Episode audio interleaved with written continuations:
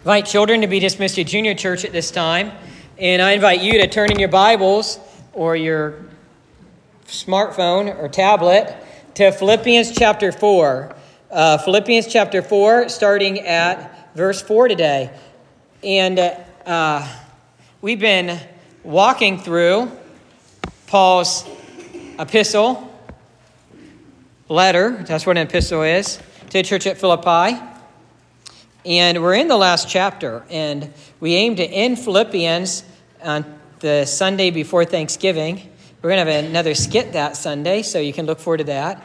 And then in we're going to have an Advent series on who is Jesus, and then in January we're going to start the book of Acts, and we're going to preach the book of Acts until Jesus comes again. But um, and hopefully he comes again in the first sermon of the series. But Philippians chapter 4, verses 4 through 9. I want to make a quick comment. This is Lily was helping lead worship this morning, and thank you for Lily Farrell for helping. This is her last Sunday here, and Victoria's here home from college in her last Sunday here. Hopefully, they'll be here again when they visit, but they're moving 26 hours away, driving tomorrow to Idaho. And so we need to keep Craig and Rachel and their whole family in prayer. They're loading moving trucks as we speak. So let's keep them in prayer as they um, make this move, and we will greatly miss them. But be, we'll be praying for you all. And be in contact through modern technology so Philippians 4, 4 through 9. And as we get in Philippians 4, 4 through 9, most of you might know of at least Philippians 4, 6, and 7. Do not be anxious about anything, but in all situations by prayer and petition with thanksgiving, present your request to God. We're actually going to start with Philippians 4, verse 4. And I hope you know verses 6 and 7 because I preached a long series on just Philippians 4, 6 through 8 a few years ago. And I'm sure you could remember those sermons. It was only three years ago in 2020. You probably remember them word for word, so I could just skip that sermon, that part at least. No, I'm just kidding. I forget my own sermons. There are many times where I have to go through and search my Microsoft Office and Word and think, uh, have I ever said this before? Is it a fresh idea? Whatever. So I don't blame you for forgetting. But we're going to start at verse 4, but we are going to get into the subject of, of, of worry and fear and anxiety. But we're going to start with rejoicing. we're going to start with uh, being reasonable, being gentle. Uh, these are things that our church, not, not, not just Bethel, certainly Bethel as well, but the church across the United States of America, especially, really, really, really, really needs. I can't speak to the church across the world because I'm not over there. I've been over there in Dominican Republic and Belize, Central America on mission trips. I've studied missions, I've talked to missionaries, but I'm not really, it's not personal to me. I can't speak to America, and this is our culture. And we know, even though we're the most affluent, wealthy country in the history of the world, we have rising states of anxiety, rising states of depression. It's just rising. And, and worry. And I'm a worrier. It's gotten a little better, but I can worry about anything and everything. I worry about being sick. And let me tell you, the internet is not the best place to go for advice on illnesses. Misery loves company, and the internet is the place to find company for the, those, those who are in misery. A number of years ago, I was getting a root canal.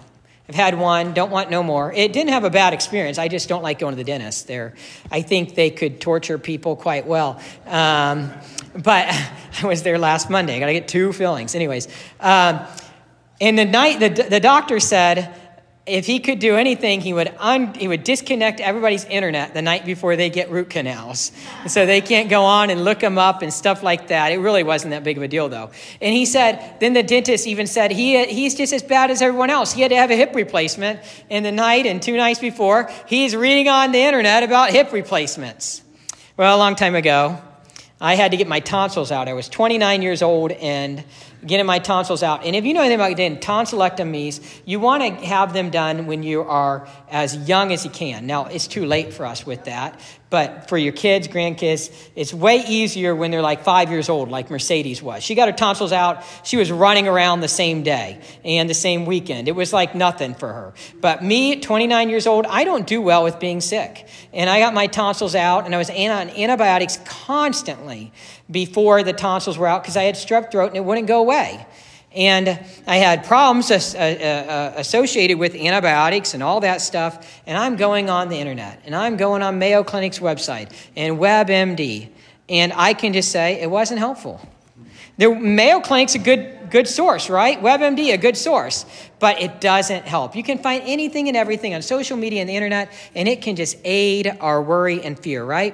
Mark Twain said, I've lived a long time and worried a lot. And most of the things I've worried about never happened. I was worried about all these different complications and horror stories I heard about tonsillectomies and bleeding and issues like that never happened.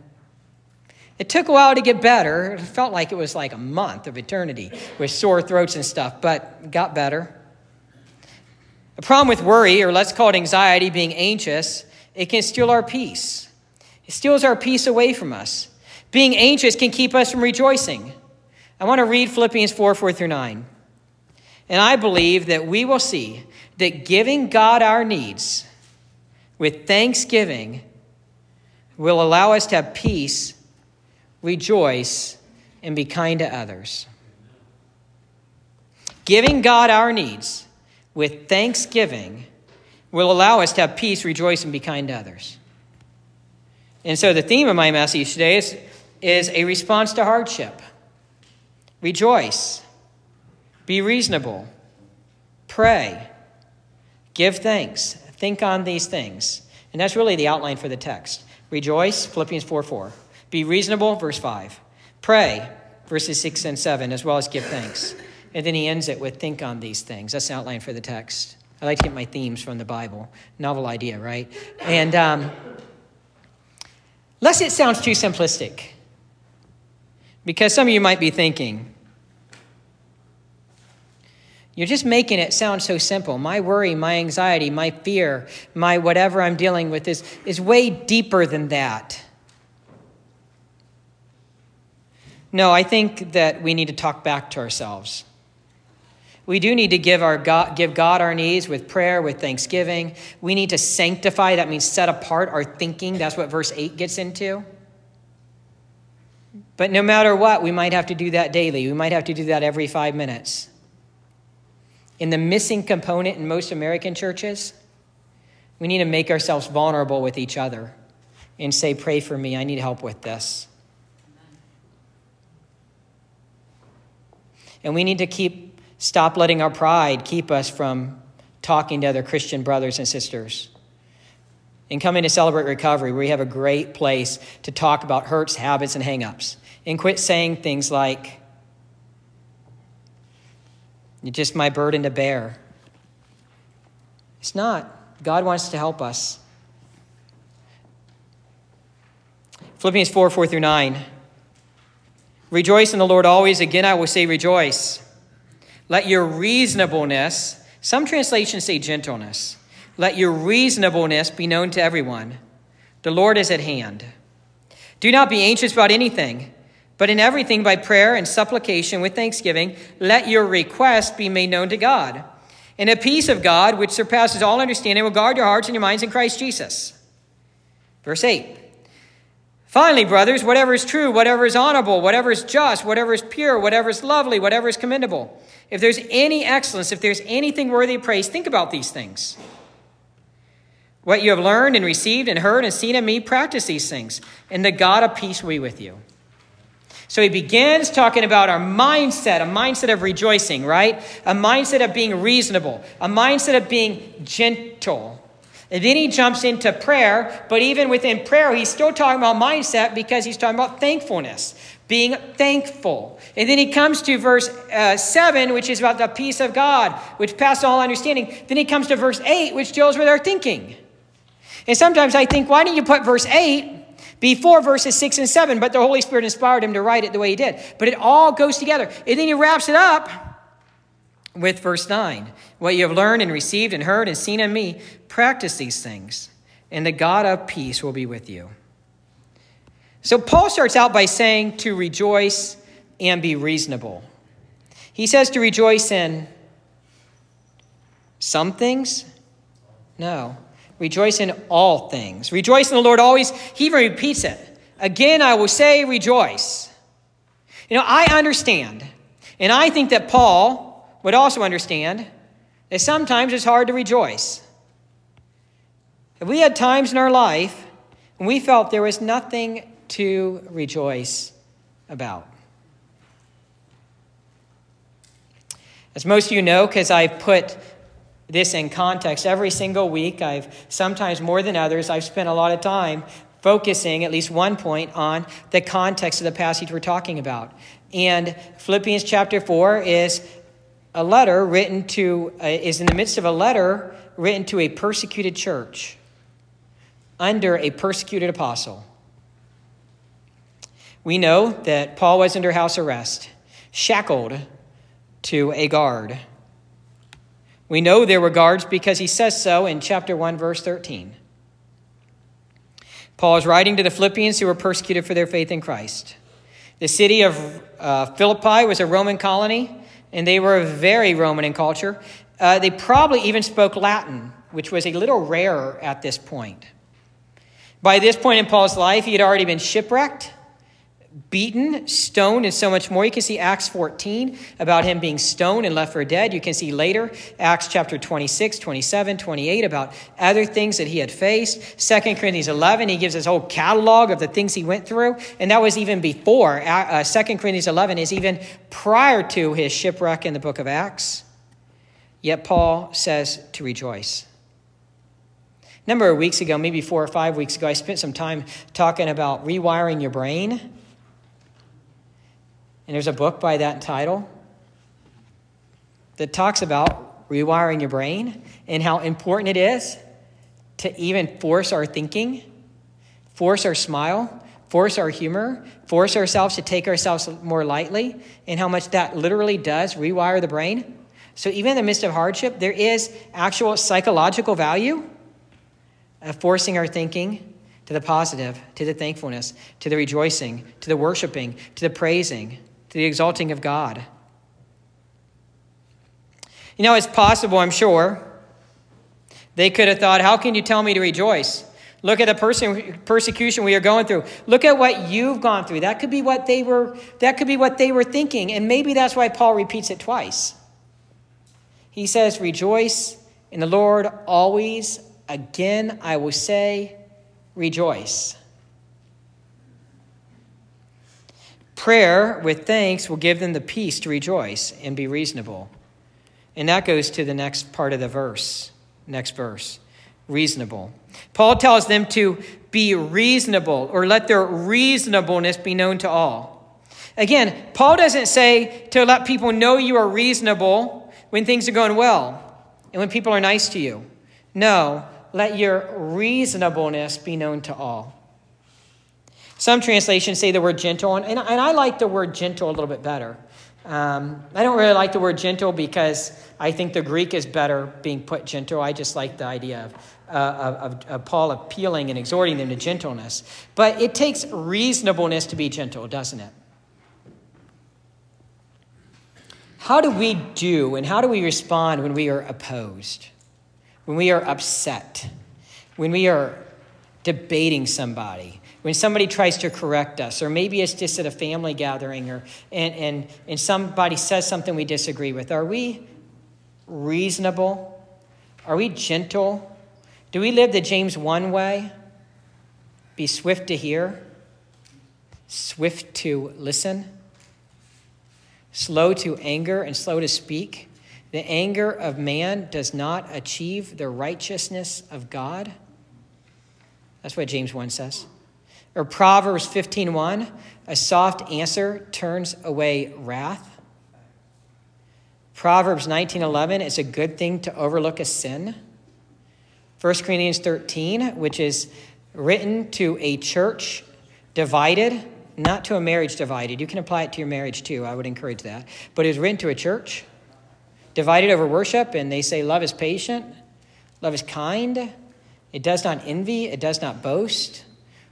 Love does not rejoice in evil, but rejoices with the truth. Love believes all things. You know, that means it gives each other the benefit of the doubt. Love believes all things, hopes all things, endures. You know, I wonder if one reason Paul is addressing reasonableness or gentleness right here, because oftentimes, especially when hard times come,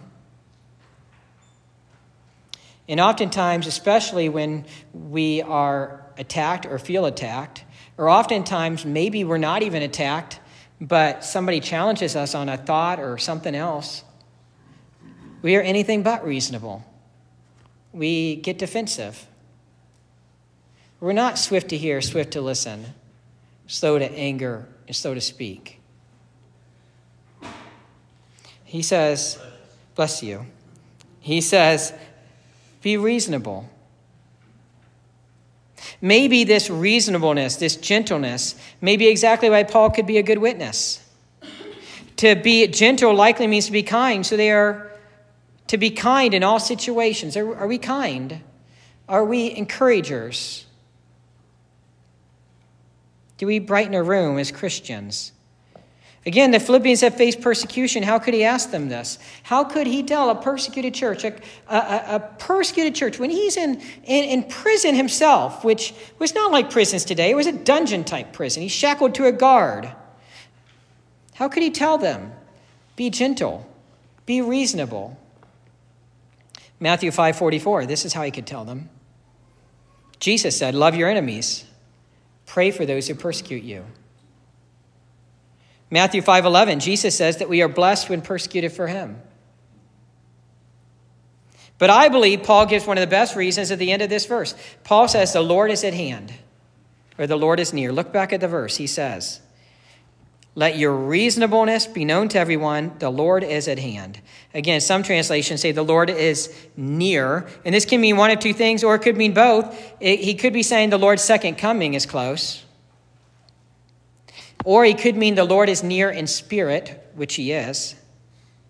Jesus is with us always through the church. The Holy Spirit is within us as well. We're never alone. Now, if Paul meant Jesus' second coming is near, that means judgment is near. And this means Paul says, Be kind to them, even when they persecute you, their judgment is near. He could have meant both, although that was 2,000 years ago, and you could say, oh, but Jesus hasn't come yet, which I, I strongly believe he hasn't, because Christians are still here. But we've been living in the last days, really, ever since Jesus ascended into, into heaven. So Jesus' second coming is still closer, um, closer compared to before he wrote this. And as Christians, we always have hope. As Christians, we do have the Holy Spirit with us. As Christians, Jesus is always near. As Christians, the Lord is always near to us. He is always near to us. And we always have hope. They were not alone. You are not alone. We are not alone. And I believe their help is in the next two verses. Paul's told them to rejoice always. Paul's told them to be reasonable or gentle to everyone, but how? He tells us in the next couple of verses through prayer with thanksgiving. Paul tells them not to be anxious, but to pray, giving their request to God with thanksgiving. Not to be anxious is difficult, isn't it? Like I said, I can worry a lot. I've improved, I think. I think God's working on me with that.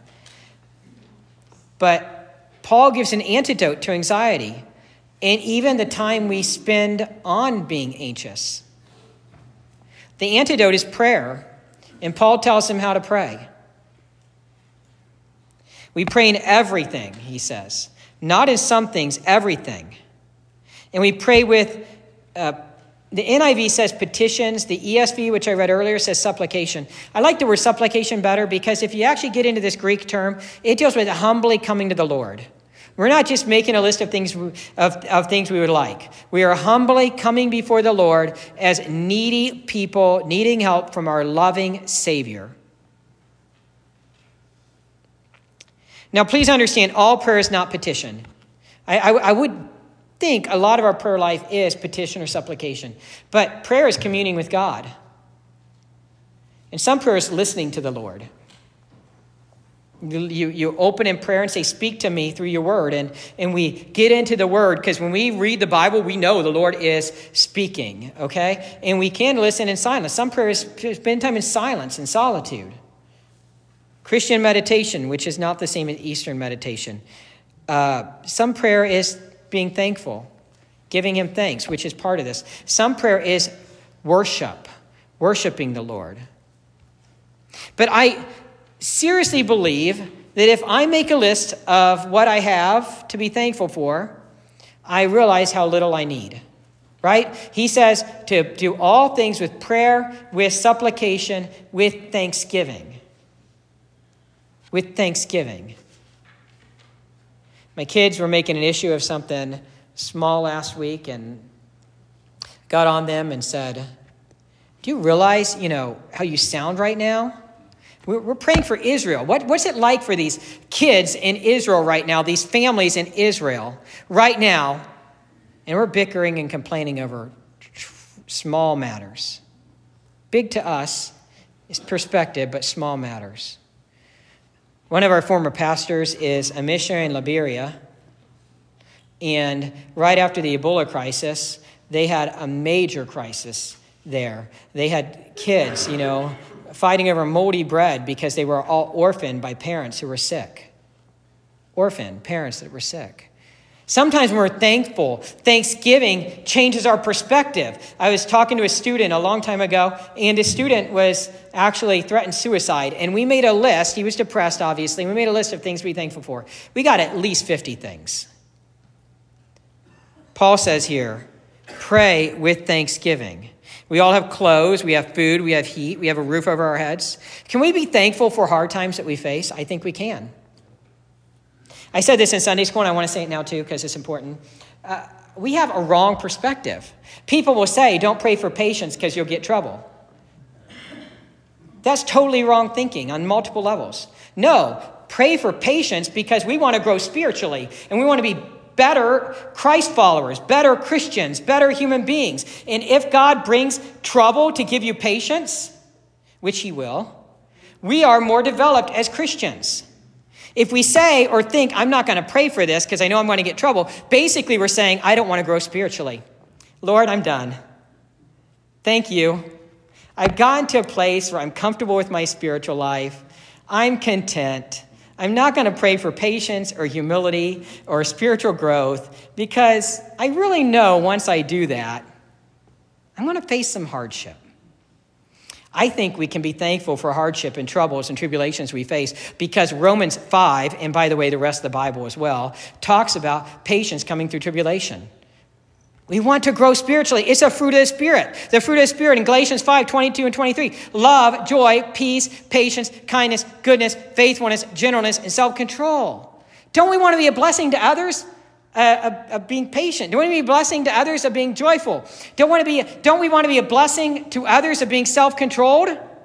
Don't we want to be a blessing to others of being loving? It's not going to happen without some trials, some hardship.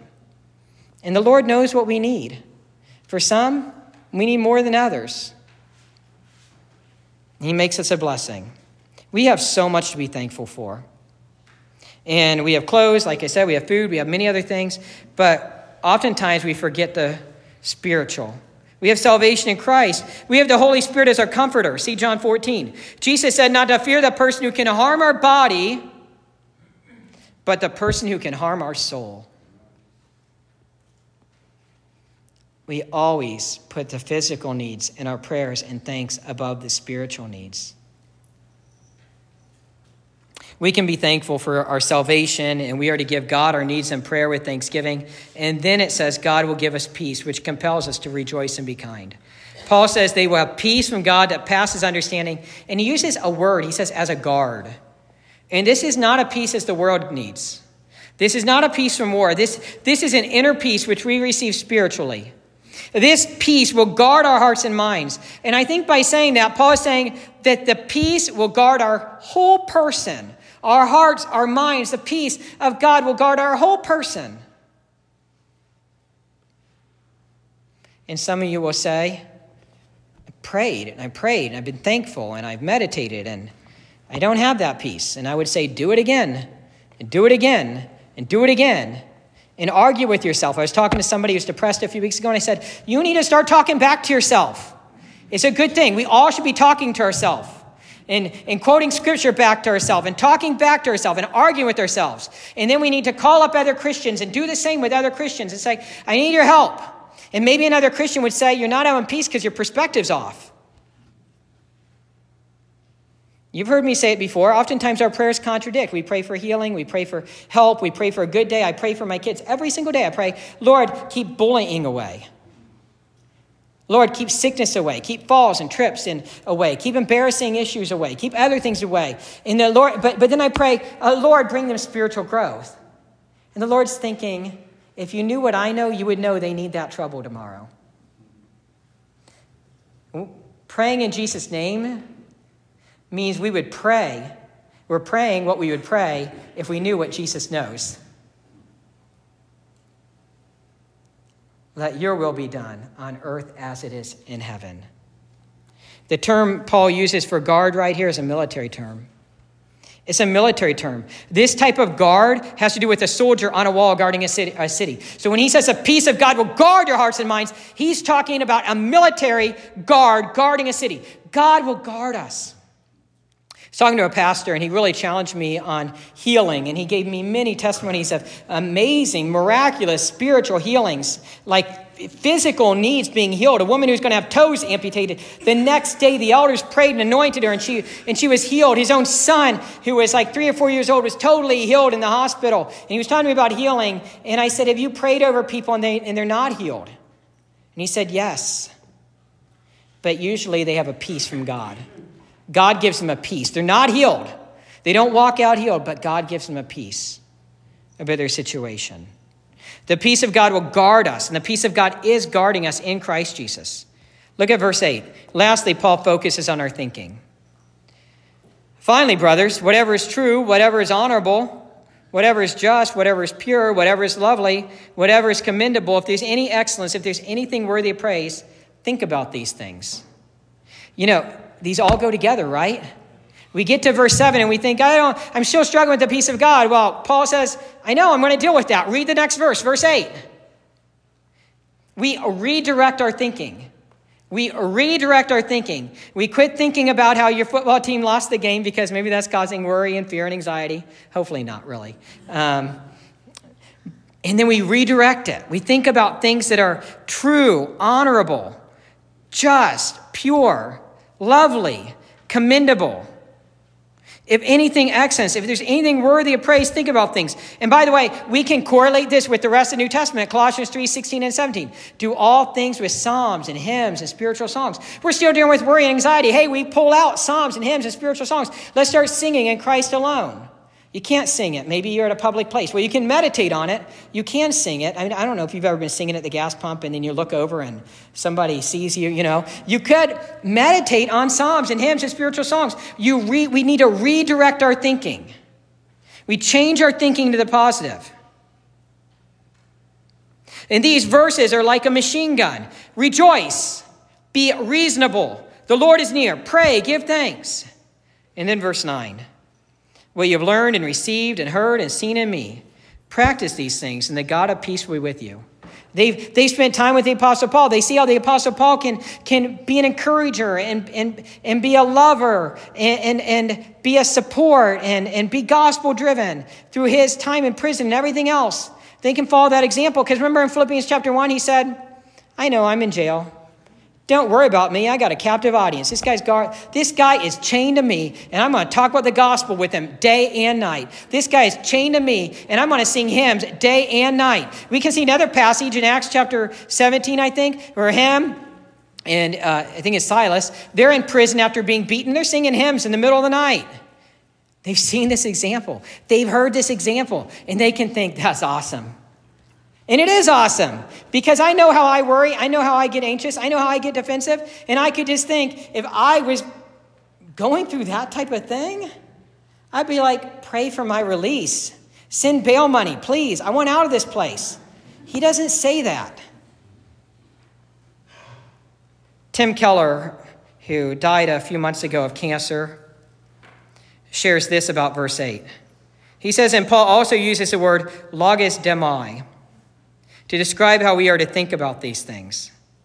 That is an accounting word. It's an accounting word, sometimes translated to reckon or to count up. Paul is saying if you want peace, think hard and long about the core doctrines of the Bible. This is so completely different from what you will find if you walk into any bookstore and go to the section on anxiety, worry, and dealing with stress, right? Go Barnes and Noble, and you're not going to find this type of thing. And now, why does he say, why does Keller say, Paul is saying, think long and hard about the core doctrines of the Bible? Because what's he saying in verse 8? Think on whatever is honorable, whatever is just, whatever is pure, whatever is lovely, whatever is commendable. Think of anything excellent. Well, how can we get more excellent than the core teachings, the doctrines, the ethics of the Bible? Keller continues. Here is, what, here is what you will see if you walk into any of these bookstores. None of the books will ever say, Are you stressed, unhappy, or anxious? Let's start dealing with that by asking the big questions. What is the meaning of life? What are you really here for? What is life all about? Where have you come from and where are you going? What should human beings spend their time doing? You're not going to find that in most pop culture areas right now. Never. Contemporary books go right to relaxation techniques, and to the work rest balance. For example, they will say that every so often you should go sit on a beach, look at the surf, and just bracket out worrying and thinking about things. Or they will give you thought control techniques about dealing with negative thoughts and emotions, guilt thoughts, and so forth. Christian peace comes not from thinking less but from thinking more and more intensely about the big issues of life. This corresponds exactly to Christian counseling. I was talking to a counselor uh, who deals specializes in PTSD and things like that, and he said, "You know, you would think when you face an anxiety attack, you run from it. It's a tidal wave. We're going to run from it." He said, "No, no, no. You got to run into it." You run into it. Christian peace comes not from thinking less, but from thinking more and more intensely about the big issues of life. Tim Keller continues, and this comes from his book, Walking with God Through Pain and Suffering, which I would highly commend to you. Paul gives a specific example of this in Romans 8:18, where he uses that same Greek word, logizomai, and speaks directly to sufferers. He says in Romans 8:18, "I reckon that our present sufferings are not worth comparing to the glory that shall be revealed in us." I reckon that our present sufferings are not worth comparing to the glory that shall be revealed in us. What is that? It's thinking long and hard, it's thinking deep about our hope in Jesus. We don't get that if we just try to empty our mind and sit on a beach. No, you think long and hard about the awesome doctrines of, of God and how awesome our hope is in God. Most of us don't want that, though. To reckon is to count up accurately. That's what he, the Greek word logizomai can think. It means to reckon. To, it means to count up accurately, not to whistle in the dark. It's not to get peace by jogging or shopping, though honestly, I do get peace by jogging. It's not just to get peace by jogging or shopping, it means to think it out. Think about the glory coming until the joy begins to break in on you. Argue with yourself, spend time on it. Most of the time, we want a quick fix. Want a quick fix. Talked to counselors before, and I'll say, Hey, can you meet with so and so from my church about something? They would say, I would love to help that person, but I can't because I can't meet with them every single week, and they just want a one time quick fix where they need to be seeing a counselor every single week, getting help. Keller continues. He says, Here's a metaphor for it. If you have ever been on a coast in a storm and seen the waves coming in and hit the rocks, sometimes the waves are so large they cover a particular rock, and you think, that's the end of that rock. When the waves recede, there it is still. It hasn't budged an inch. A person who feels the peace that passes understanding is like that. No matter what is thrown at you, you know it will not make you lose your footing. Paul, of course, is the classic example. He is beaten, he is stoned, he is flogged, he is shipwrecked, he is betrayed. His enemies are trying to kill him. There's wave after wave, and yet there he is still witnessing, sharing the gospel, passing on the faith. Paul would say, I have found a way to be completely poised under any and all circumstances. All the waves of life could not break him. All the waves of life could not break him. And he says it isn't a natural talent of his. He says, You and I can learn this. That is the character of Christian peace. It is an inner calm an equilibrium, but also a sense of God's presence in an almost reason transcending sense of his protection, God's protection. Doesn't come easy. It comes through thinking hard and long about the great doctrines of the Bible. It, t- comes through prayer and thanksgiving. It comes through fasting. It comes through silence and solitude. It comes through these spiritual disciplines. It comes through time with our church family. Really being vulnerable with church family. Strong Christian fellowship. It only comes through living with Jesus. It comes through the disciplines we've talked about today. It comes through trusting in Him. It comes through a life of self sacrificial obedience to Him. Many of us, us want it now, but it's a continual life of living the Philippians way. I hope in 10 years from now I can look back and I can say I have more peace than I did 10 years ago. I can honestly say right now I have more peace than I did 10 years ago. God is still working on my life. It's a continual life of living with Jesus. And we must live Philippians 2, 3, and 4 to get this peace. Remember, this is Philippians 4, 4 through 8. It's the, it's like the it's, it's the end of the letter. You got to put this in context of the whole letter. So you have to live the Philippians 2, 3, and 4 way. That means consider others more important than yourselves. Look out for the needs of others before your own. When you do that, you think, oh, what I'm dealing with isn't a big deal. Look at what this person's dealing with. They're going through cancer treatment, they're talking about hospice. What I'm dealing with, look at what they're dealing with, their depression or whatever it might be. And we want to support them. We must live Philippians 2 12 through 15, where Paul says, Do all things without grumbling and complaining. Whenever we grumble and complain, it makes it worse. Then he says, Then you can shine a light. Some of us are just constant complainers. And I would, I'm working on this myself. I, I know you're going to hear me complain later today. You're going to think, you just said that. You know, some of us are just constant gripers or complainers. We're so critical. Let it go. It's not our job to fix everyone. Not my job to fix everyone. If you come to me, I'd be glad to fix you. But it's not my constant job to fix everyone. And as I age, which I'm young by most of your standards, I'm realizing there's less and less hills to die on on things too. We must live Philippians 3 13 through 14, where Paul says, I want to be conformed to Christ's image, even his death. Wow. Even the sufferings of Christ. And we must live this passage of Philippians 4 4 through 9. It's a life of living with Jesus. And self sacrificial, self sacrificial obedience to him. I encourage you to think on these things, pray about these things this week, not just today. If you're not living with Jesus day to day, you're not going to get the help. Megan, do we have a, a song after this? Just we're going to go to a song right now. It's an altar call song. I'm going to close in prayer, and then before the closing song, which is Days of Elijah, real peppy and excitement closing song. But first, we're going to have just a meditative, contemplative song for a moment. Let's pray. Dear Heavenly Father, I pray, Lord, that you, the Holy Spirit, will apply this message and especially, really, your word to us. Anything, Lord God, that I said that's not from you and shouldn't have been said or doesn't apply, maybe it's for somebody else, not for another person. Just make it dissipate in the wind. But anything from you, may it sink real deep in all of us as we apply your word. I pray this in Jesus' name. Amen.